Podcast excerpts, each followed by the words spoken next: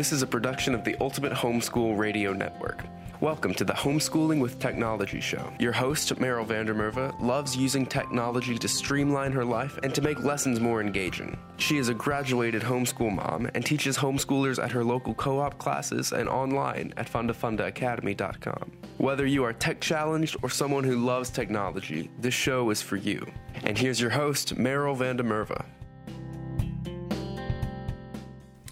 Hello, and welcome to the Homeschooling with Technology podcast.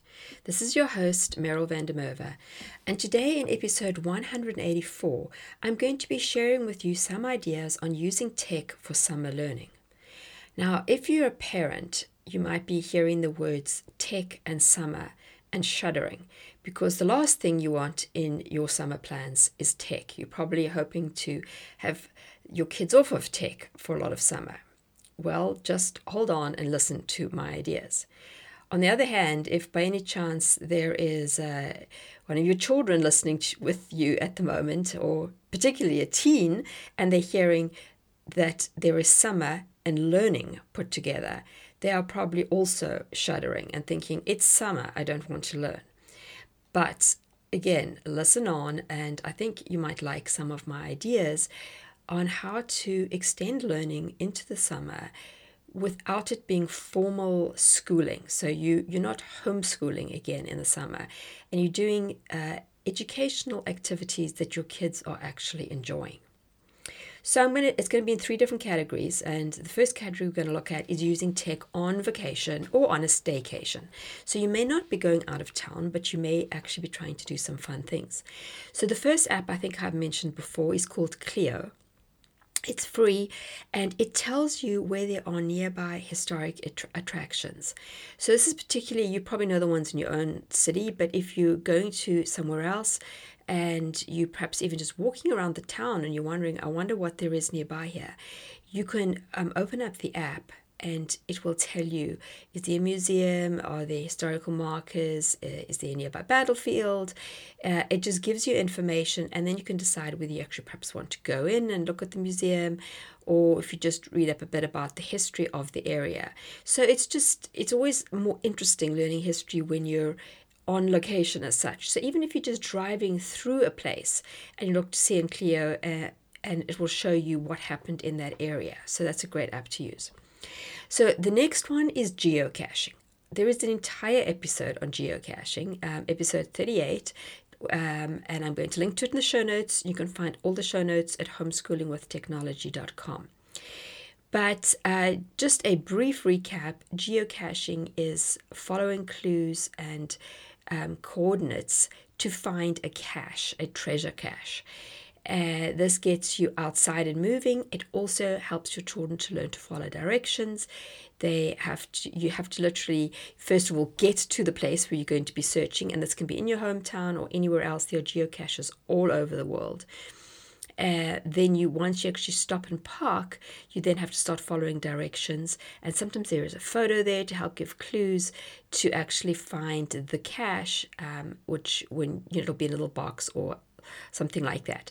I also have a, um, I actually wrote a blog post about this too. I took two of my students and we went exploring and trying out the geocache app. We had a blast. And I wrote up the whole thing in uh, a post, which I will also link to. So uh, if you want to see that, it's got some videos on how to go about it.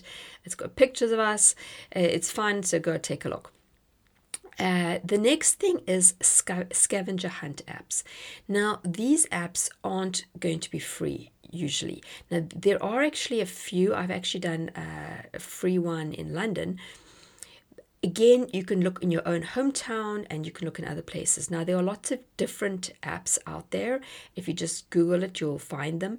But the one that I've used most recently is um, Let's Roam. And again, one of my students, she's actually uh, works for me um, as well. She and I went together to check it out, and she wrote up the post, and I will link to the post in the show notes. But we spent about two hours wandering around our own city and finding things we didn't know about. Again, it's a nice way to learn without it feeling like school. And it's worth the money. It's not a, a lot, and you know you can just buy one for your family, and then you're just using it on one app. If you a big family, you could split up. Your husband could take half the kids, you could take the other, or if you've got teens, they can send them off by themselves, um, or you even do this against another family. You make it a race to see who can finish or who can score the most points, because it does tell you score as you go along. Uh, and it's it's just a really fun way to be out moving learning all at the same time. I've also done one called crazy dash in the past. Uh, there, there are quite a few different ones and i would just suggest you go and look and see what you could do.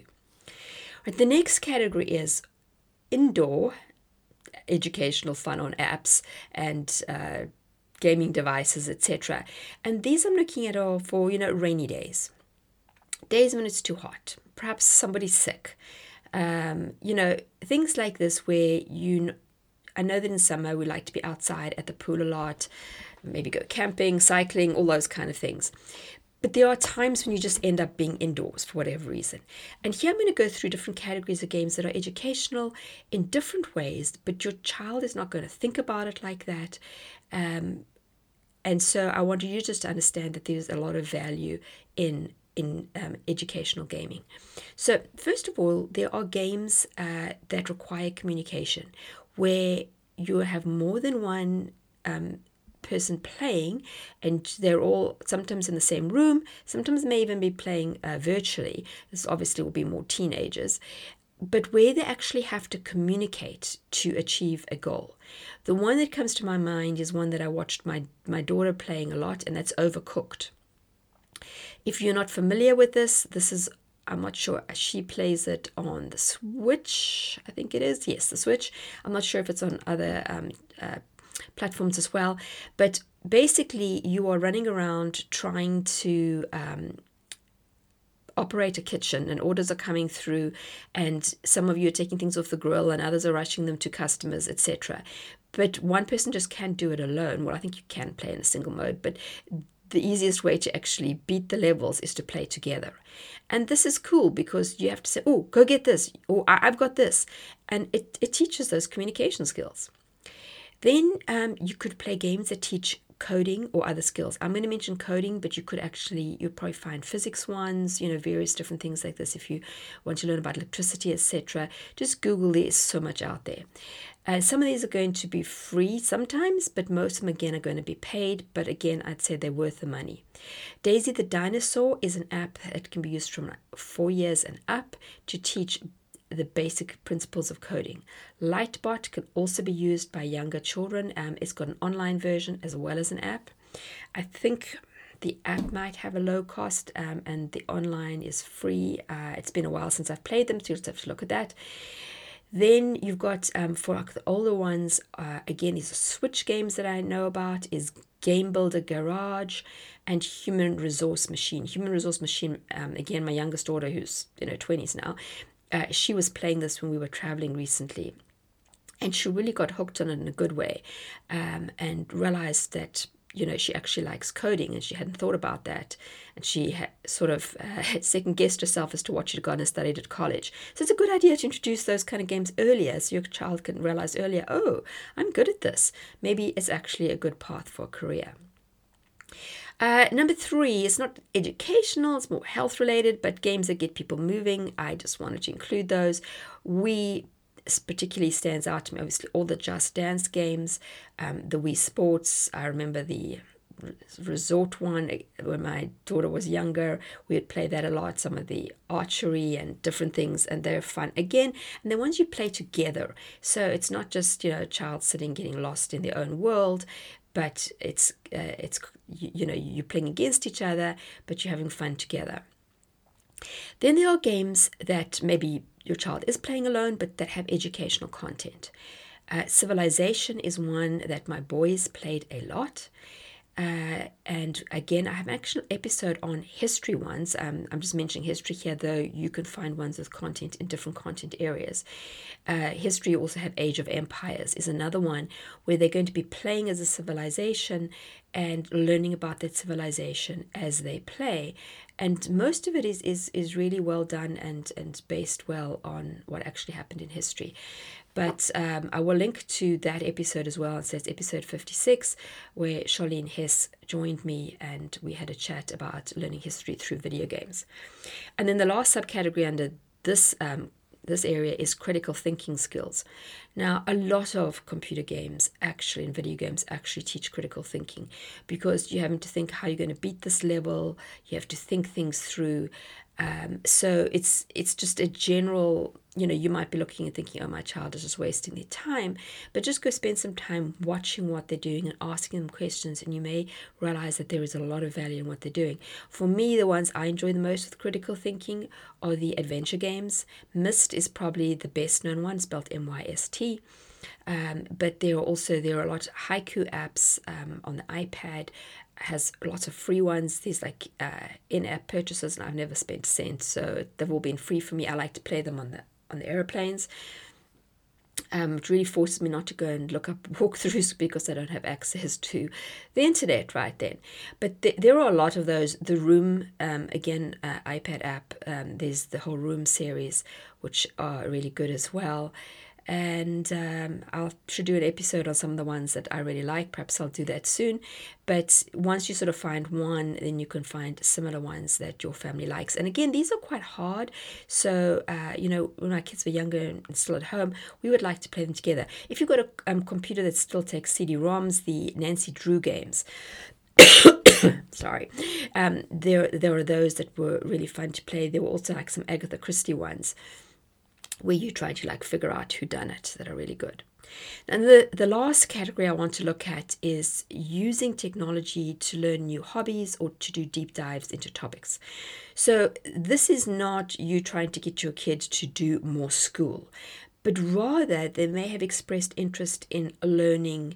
Um, you know how to do a specific craft and here i'll also point you to an episode uh, on technology and handicrafts that I did a while ago with um, Amber O'Neill Johnston which talks about how her daughter uses YouTube tutorials to learn new things. And YouTube is a great free resource out there. And you can, you know, whether it's baking, um, whether it's some kind of, you know, fixing the car, anything that your child may have expressed some interest in learning to play a musical instrument, just to get started, you know, you might want to eventually pay for something later, maybe an in person class, but to check that they actually have interest, let them get going. Origami comes to mind.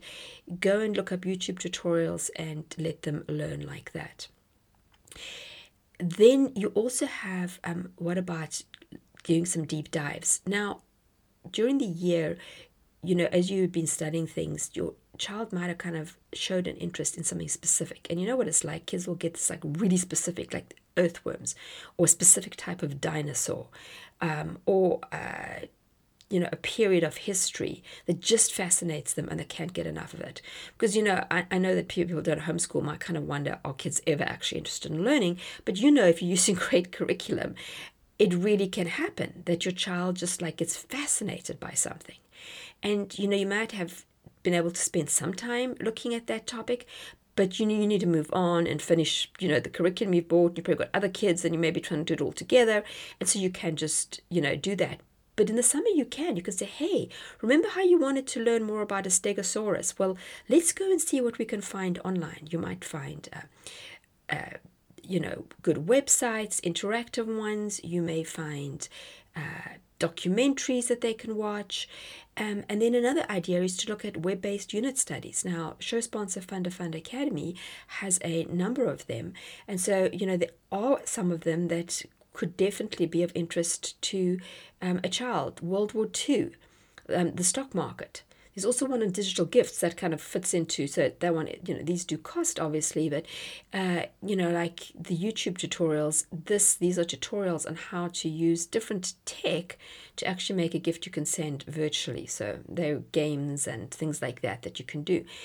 Uh, but you can you can use technology to actually find it even just on youtube you can go and also you know find more information about topics your child might be interested in Um, and then, thirdly, you can encourage your child to use technology to be creators um, and to learn new technology. Now, um, depending on the actual gifting of your child, will be what they actually find interesting. Now, if you try to get me as a child to obviously this tech wasn't available when I was a child, but if you try to get me to go and learn how to create digital art and posters and manipulate photography, uh, I would have been not interested because I didn't like art in any form. I am not gifted artistically. Um, looking at art, sure, that's that's cool, but actually trying to do it myself, I, I I do not enjoy it. So that wouldn't have been fun.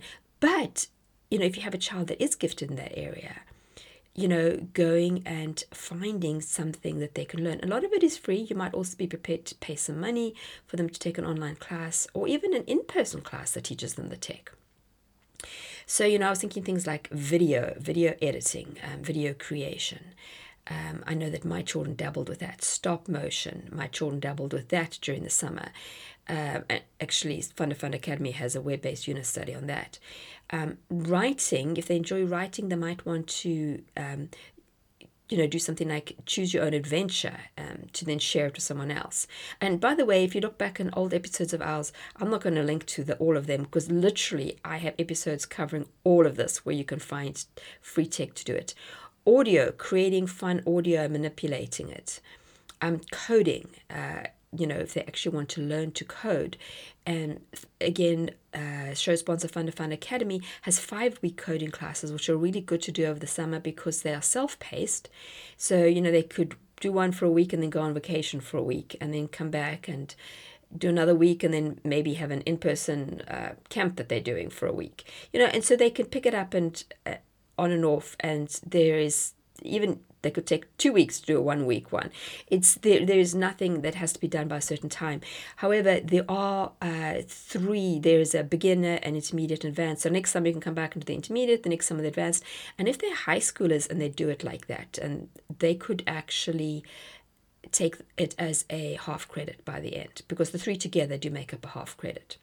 So that's just again, you know, something fun. But again, here, do something, you know, don't force them to sit and learn to code if they have no interest. And to them, that'll be the worst thing possible.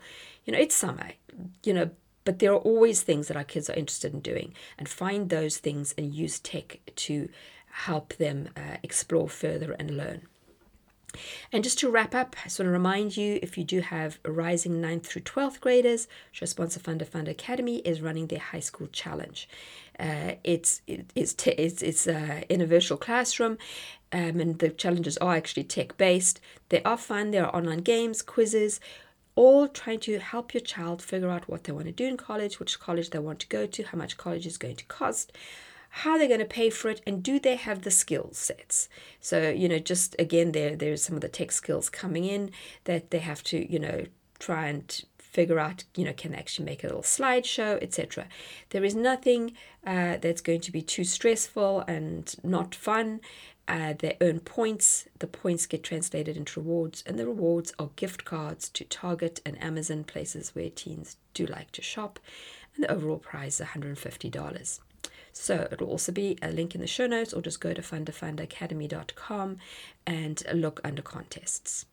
That's all for this week. I hope that this was enjoyable and you got some new ideas for summer. If you think this would help a friend, share it with them, whether it's you know on social media or sending them a direct link. And if you have a minute this summer to give us a rating and review on the podcast player where you're listening to this, that would be fantastic and much appreciated. Also, remember we have a Facebook group, Homeschooling with Technology Community. Come along there, tell us what you've been doing with tech during this past year and what you would like to be learning in the current year. Well, that's all from me. I'll see you again, same time, same place next week. Thanks for tuning in to Homeschooling with Technology with Meryl van der Merwe. Visit her at fundafundaacademy.com and homeschoolingwithtechnology.com. Homeschooling with Technology is a production of the Ultimate Homeschool Radio Network.